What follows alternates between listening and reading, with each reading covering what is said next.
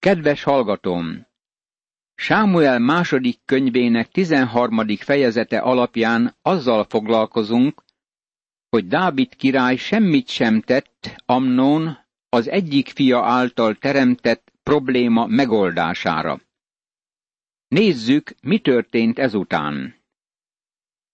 Absalon pedig nem szólt Amnónhoz sem jót, sem rosszat. De gyűlölte Absalon Amnont, mert erőszakot követett el a húgán Támáron. Sámuel második könyve, 13. rész, 22. vers. Ez Dávid otthona, barátom. Ez Dávid élete odahaza. Nem boldogul a bűnnel. Isten azt mondja, hogy mi sem boldogulunk a bűnünkkel. Absalon vár az alkalmas pillanatra, arra a napra, amikor megfizethet Amnónnak. Az a nap meg is érkezett. Nem megyek részletekbe ennél a pontnál, de eljött az a nap, amikor Absalon megölte Amnónt. Absalon két évig várt, mielőtt erre a lépésre elszánta magát. Meghívta a király fiait egy lakomára a júnyírással kapcsolatban. Mivel Absalon semmi jelét nem mutatta annak, hogy bosszút akar állni, Dávid elengedte Amnónt, hogy vegyen részt a lakomán. Akkor Absalon ezt a parancsot adta legényeinek. Jól figyeljetek! Amikor Amnón jókedvű lesz a bortól, ezt mondom nektek, vágjátok le Amnónt. Ti pedig öljétek meg, ne féljetek, hiszen én adom nektek a parancsot. Legyetek erősek és bátrak. Sámuel második könyve, 13. rész, 28. vers. Amikor eljött a nap, hogy Amnón jókedvű lett a bortól, Absalon megölette őt. Az első üzenet, ami Dávidhoz érkezett, az volt, hogy minden fiát megölték. Aztán Jónádáb elmondta neki, hogy csak Amnont ölték meg. Ne higgye azért az én uram, királyom, hogy az összes királyfi meghalt, mert csak Amnón halt meg. Absalon pedig elmenekült.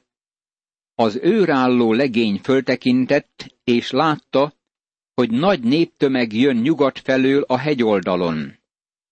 Akkor ezt mondta Jónádáb a királynak. Ott jönnek a királyfiak. Úgy történt, ahogyan megmondta szolgád. Sámuel második könyve, 13. rész, 33., 34. és 35. vers. Mivel Absalon ténylegesen összeesküdött Amnon megölésére, ezért menekülnie kellett. Amint befejezte szavait, már meg is érkeztek a királyfiak, és hangos sírásba kezdtek. Maga a király is összes szolgájával együtt igen nagy sírásra fakadt. Absalon tehát elmenekült, és elment Talmajhoz, Ammihúr fiához, Gesúr királyához. Dávid pedig minden nap gyászolta a fiát. Sámuel második könyve, 13. rész, 36. és 37. vers. Absalon édesanyja Gesúr királyának a lánya volt, és ezért menekült oda Absalon. Ahogy korábban már kimutattam, Dávid nagy hibát követett el, hogy idegen asszonyt vett feleségül. Gondolj arra, hogy ezt az asszonyt vette el akkor, amikor elmenekült az országból hitetlensége miatt. Az asszony két nagyon vonzó gyermeket szült a királynak. Az egyik volt Absolon, a másik Támár. Nyilvánvalóan Dávid nem fegyelmezte ezt a vad természetű fiút, aki egy pogány beduinnak volt a fia. Eközben Absolon igazolást keresett arra, amit cselekedett, mivel Dávid nem vette kézbe az ügyet, amikor Amnon védkezett. Absalon három esztendeig maradt Gesúrban, miután oda menekült. Dávid király végül felhagyott azzal a szándékával, hogy Absalon ellen vonul, mert már megbigasztalódott Amnón halála miatt. Sámuel második könyve, 13. rész, 38. és 39. vers. Miután Absalon megölette Amnónt, elmenekült. Dávid vissza akarta hozni, de nem tette. Dávid gyászolt miatta, és csupán ennyit tett. Sajnálta őt, és akarta visszatérését. Azt hiszem, Absalon nagyban hasonlított Dávidhoz, jobban, mint bármelyik fia. Azt gondolom, Dávidnak az volt a szándéka, hogy Absalon kövesse őt, mint Izrael következő királya. Ez az ambíció húzódott meg Absalon elméjében, amint majd látni fogjuk. Joáb, Cerújá fia észrevette, hogy a király gondolatai Absalonon járnak. Elküldött azért Joáb Tekóába, hozatott onnan egy bölcs asszonyt, és ezt mondta neki. Tégy úgy, mintha gyászolnál, öltöz gyászruhába, neken meg magad olajjal, és viselkedj úgy, mint egy olyan asszony, aki régóta gyászolja halottját. Így menj be a királyhoz, és ezt meg ezt mond neki. Joáb ugyanis a szájába adta, hogy mit beszéljen. Sámuel második könyve, 14. rész, első, második és harmadik vers. Joáb Tekóá közelében nőtt fel, és talán ismerte ezt az asszonyt már hosszabb idő óta. A tekóai asszony bement a királyhoz, arcával a földet érintve leborult, és ezt mondta. Segíts rajtam, ó király! A király ezt mondta neki, mi bajod? Ő így felelt. Ó jaj, özvegyasszony vagyok, meghalt a férjem. Volt szolgáló lányodnak két fia, akik összevesztek a mezőn, és mivel nem volt, aki szétválasztotta volna őket, az egyik leütötte a másikat és megölte. Erre az egész nemzetség rátámadt szolgáló leányodra, és ezt mondták. Add ki a testvérgyilkost, hogy megöljük a testvéréért, akit meggyilkolt, sőt elpusztítjuk még az örökösét is. Így akarják kioltani még a megmaradt szikrát is, hogy ne maradjon a férjemnek se neve, se utódja a földön. Sámuel második könyve, 14. rész, negyedik verstől a hetedik versig. Joáb felkérte az asszonyt, hogy játszon Dávid érzésein, és mondjon el neki egy szomorú történetet. Mint ahogy Dávid is alkalmazta a megtévesztést, most őt szedik rá. Az asszony így felelt. Esküdj meg, ó király, Istenedre, az Úrra, hogy ne folytathassa a pusztítást a vérbosszúra vágyó, és így ne pusztítsák el a fiamat. A király így felelt. Az élő úrra mondom, hogy fiadnak egy hajszála sem esik le a földre. Sámuel második könyve, 14. rész, 11. vers. Dávid teljes bűnbocsánatot ígért a képzeletbeli fiúnak. Aztán az asszony ezt Dávidra és Absalonra alkalmazza. Az asszony ezt mondta. Hát te miért gondoltál ilyet az Isten népe ellen? Hiszen a király, aki ezt a szót kimondta, maga is vétkes, mert nem hozatja vissza a király, akit eltaszított magától. Sámuel második könyve, 14. rész, 13. vers. A tekóai özvegy Dávidot az ő képzeletbeli ellenségeinek a helyébe tette. Amit a bosszú állók tehettek megmaradt fiával, Dávid ugyanazt tette Isten népével, amikor megbüntette Absalont az elkövetett bűnért. Az asszony Izrael népét képviseli, mint megözvegyült édesanya. Azt állítja, hogy egész Izrael nevében beszél, és valószínűleg kifejezi a nép érzéseit. Absalon nagyon népszerű volt a nép előtt, és talán úgy érezték, hogy Amnon megkapta, amit megérdemelt. Az eset végső következménye az, hogy Dávid fél szívvel hozzájárul Absalon hazatéréséhez. Akkor ezt mondta a király Joábnak, rendben van, megteszem ezt a dolgot. Eredj, hozd vissza azt a fiút, Absalont. Ekkor Joáb arcával a földet érintve leborult, és áldotta a királyt. Azután ezt mondta Joáb. Ma tudta meg szolgád, uram, királyom, hogy jó indulattal vagy hozzám, mert teljesítetted, ó király, szolgát kérését. Elindult Joáb, elment Gesúrba, és hazahozta Absalont Jeruzsálembe. De a király ezt parancsolta. Vonuljon vissza a maga házába, nem láthat engem. Absalon tehát visszavonult a házába, és nem láthatta a királyt. Sámuel második könyve, 14. rész, 21. verstől a 24. versig. Sajnálatos, hogy Dávid nem akarta látni a fiát. Valójában ez előkészítette Absalon lázadását, amiről a 15. fejezetben olvasunk. Absalon gonosz fiú volt, de jó politikát folytatott. Ezt meglátjuk a következő fejezetben. Absalon felgyújtatta Joáb lábon álló gabonáját, hogy oda menjen hozzá, és ez megint bemutat valamit Absalon személyiségéből.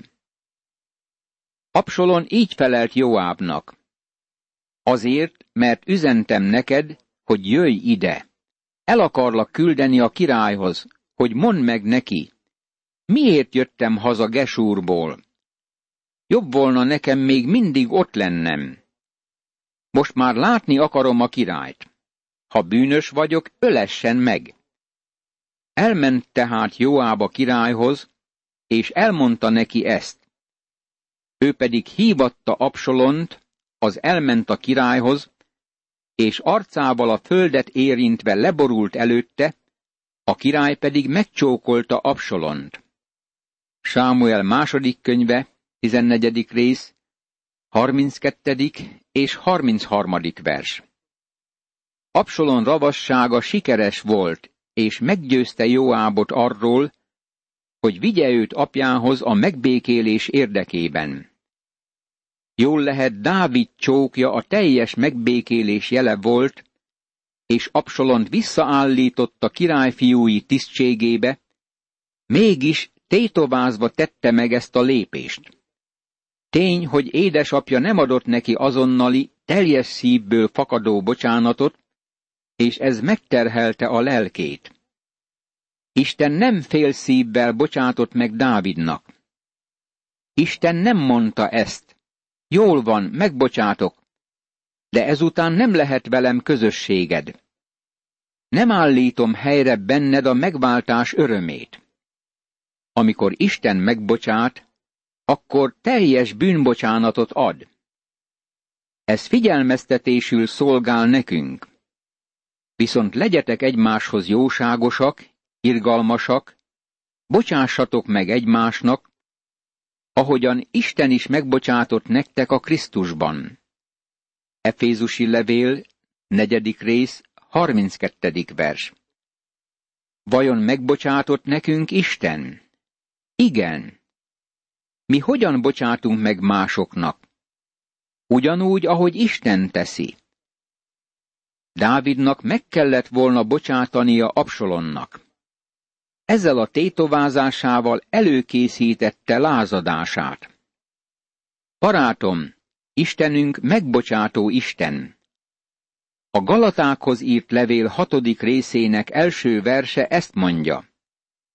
Testvéreim, ha valakit tetten is érnek valamilyen bűnben, ti, akik lelki emberek vagytok, igazítsátok helyre az ilyet szelíd lélekkel.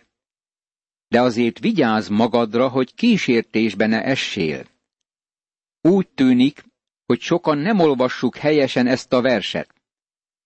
Mintha ezt mondaná. Ha valaki bűnbe esik, akkor verjük meg őt egy doronggal alaposan. Tétovázva bocsátunk meg, és néha nagyon kegyetlenek vagyunk, szeretetlenül és bírálgató módon bánunk testvérünkkel. Vannak idők, amikor ki kell mondanunk az igazságot, de ha bocsánatot kérnek tőlünk, akkor azonnal meg kell bocsátanunk. Dávid tévedett azzal, hogy nem bocsátott meg fiának úgy, ahogy Isten megbocsátott Dávidnak. Ezt később még nagyon meg kellett bánnia.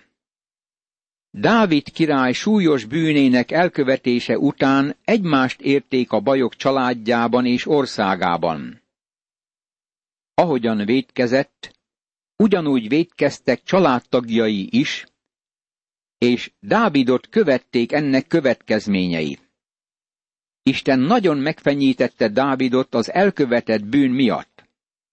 A most következő 15. fejezetben olvasunk arról, hogy Absolon lázadást vezetett Dávid ellen. Nagyon alattomos módon Absolon kezdte meglopni Izrael gyermekeinek a szívét. Igen jó megjelenésű fiatalember volt, valószínűleg olyan, mint Dávid volt sok évvel azelőtt. Nyilvánvalóan ő a trón várományosa, vagyis Dávid szeretné, ha ő követné a trónon. Most meglátjuk, hogy Absalon visszatér Jeruzsálembe, kezd titokban összeesküvés szőni Dávid megbuktatására. Ez aljas cselekedet, de a csirkék kezdenek kikelni a tojásból. Valójában félelmetes lázadást tör ki, ami miatt Dávidnak menekülnie kell Jeruzsálemből. Történt ezek után, hogy Absolon szerzett magának egy harci kocsit, lovakat és ötven embert, akik előtte futottak. Reggelenként odaállt Absolon a kapun át vívő út mellé, és megszólított mindenkit, aki valamilyen peres ügyben ment a királyhoz ítéletért. Megkérdezte, melyik városból való vagy? És ha az ezt felelte, Izraelnek ebből vagy abból a törzséből való a te szolgád. Sámuel második könyve, 15. rész, első és második vers. Absalon a város legforgalmasabb kapujánál tartózkodott. Amikor az emberek panaszaikkal odaértek a kapuhoz, hogy igazságszolgáltatást kérjenek, meghallgatta őket, és nagy együttérzését fejezte ki irántuk. Akkor ezt mondta neki Absalon, nézd, a te ügyed helyes és jogos. De nincs a királynál senki, aki meghallgasson téged. Majd így folytatta Absalon. Bár csak engem tennének bíróvá ebben az országban, akkor bárki jönne hozzám, akinek peres ügye van, én majd igazságot szolgáltatnék neki. Sámuel második könyve, 15. rész, harmadik és negyedik vers. Absalon rossz fiú volt, de jó politikus. Ravasz, alattomos, alávaló és gonosz módszert alkalmazott. És ha valaki közeledett hozzá, hogy leboruljon előtte, akkor kinyújtotta a kezét, magához szorította és megcsókolta. Így tett Absalon egész Izraelben mindazokkal, akik ítéletét mentek a királyhoz. Így dobta be magát Absalon az izraeli emberek szívébe. Sámuel második könyve, 15. rész, 5. és 6. vers.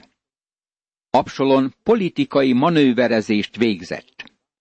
Manapság ilyen módon választják meg az embereket a hivatalokba. Nincs több előképzettségük, csak annyi, hogy jól megrázzák az emberek kezét, és megberegetik a vállukat. Sok lelkipásztor is ezt a módszert alkalmazza. Nem tudnak prédikálni, nem tudnak oktatni, de tudnak vállat veregetni. Sajnos éppen ez vonza az embereket. Amennyire elmondhatom neked Isten igéje alapján, az Antikrisztus is így jut hatalomra. Ő lesz a legnagyobb válveregető, akit valaha látott ez a világ. Most Absalon, Dávid fia gyakorolja ezt a módszert. Odaáll a kapuhoz, és így szól. Ha én lennék a bíró, akkor neked igazságot szolgáltatnék. Megértheted, hogy ez az ígéret milyen nagy hatással lehetett az emberekre. Absalon ezt mondta. Ha engem megválasztotok ebbe a tisztségbe, akkor minden problémátokat megoldom. Majd én gondoskodom az ország kül- és belügyeiről egyaránt. A politikusok éppen ezeket ígérik nekünk manapság. Sajnos hallgatunk rájuk, hiszünk nekik, és rájuk szavazunk. Amikor aztán a tisztségbe kerülnek, nem tartják meg ígéretüket. Természetesen Absalon Dávid elleni lázadásra készül. Lázadása Dávid, az édesapja háza ellen irányul, és ez rettenetes gonoszság. Ezért nagy mértékben felelős Dávid, mert nem alkalmazta a helyes nevelést és fegyelmezést, ahogy olvassuk a példabeszédek könyve 23. fejezetének 13. és 14. versében. Ne sajnáld megfenyíteni a gyermeket, nem hal bele, ha megvered bottal.